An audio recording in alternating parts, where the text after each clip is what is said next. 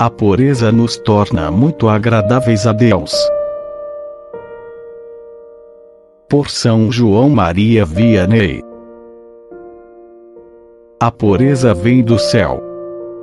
Ela faz descer Jesus Cristo sobre a terra, e eleva o homem até o céu, pela semelhança que ela dá com os anjos, e com o próprio Jesus Cristo. Jesus nos deixou o exemplo prodigioso da estima que teve por esta virtude. Tendo resolvido, na grandeza de sua misericórdia, resgatar o mundo, ele tomou um corpo mortal como o nosso. Mas ele quis escolher uma virgem por mãe. Quem foi esta incomparável criatura, meus irmãos?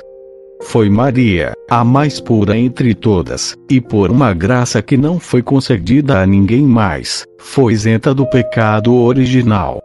Ela consagrou sua virgindade ao bom Deus, desde a idade de três anos. Oferecendo-lhe seu corpo e sua alma, ela lhe fez o sacrifício mais santo, o mais puro, e o mais agradável, como Deus jamais recebeu de uma criatura sobre a terra. Ela manteve este sacrifício por uma fidelidade inviolável em guardar sua pureza, e em evitar tudo aquilo que pudesse, mesmo de leve, ofuscar seu brilho. Nós vemos que a Virgem Santa fazia tanto caso desta virtude, que ela não concordaria em ser mãe de Deus, antes que o anjo lhe tivesse assegurado que ela não a perderia. Mas, tendo-lhe dito o anjo, que tornando-se mãe de Deus, bem longe de perder ou empanar sua pureza, ela seria ainda mais pura e mais agradável a Deus, consentiu então de bom grado, a fim de dar um novo brilho a esta pureza virginal.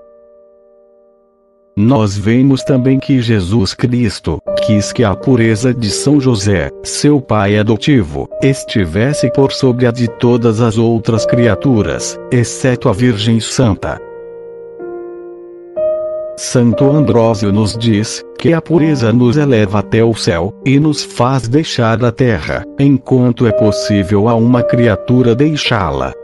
Ela nos eleva por sobre a criatura corrompida, ela nos faz viver da mesma vida dos anjos. Segundo São João Crisóstomo, a castidade de uma alma é de um alto preço aos olhos de Deus. Maior que a dos anjos, pois que os cristãos só podem adquirir esta virtude pelos combates, enquanto que os anjos a têm por natureza.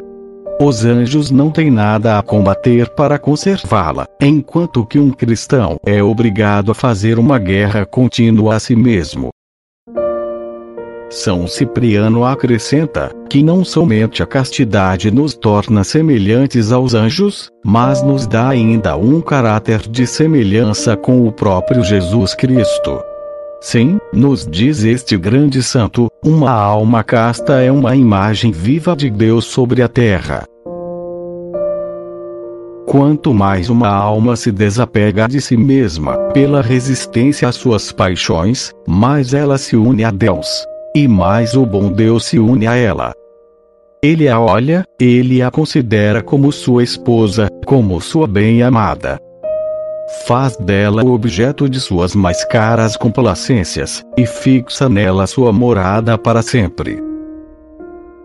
Bem-aventurados, nos diz o Salvador, os puros de coração, porque eles verão ao bom Deus.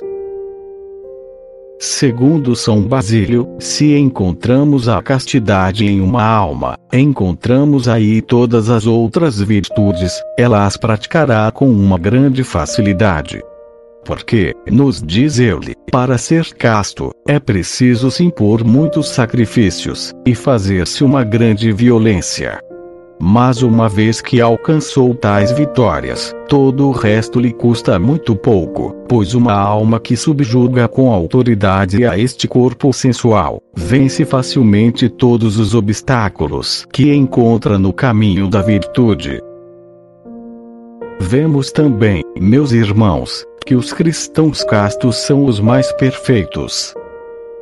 Nós os vemos reservados em suas palavras, modestos em todos os seus passos, sóbrios em suas refeições, respeitosos no lugar santo, e edificantes em toda a sua conduta.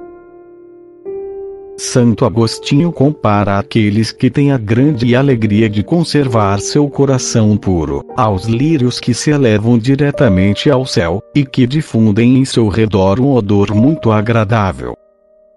Assim, a Virgem Santa inspirava a pureza a todos aqueles que a olhavam. Bem-aventurada virtude, meus irmãos, que nos põe entre os anjos, que parece mesmo nos colocar acima dos anjos.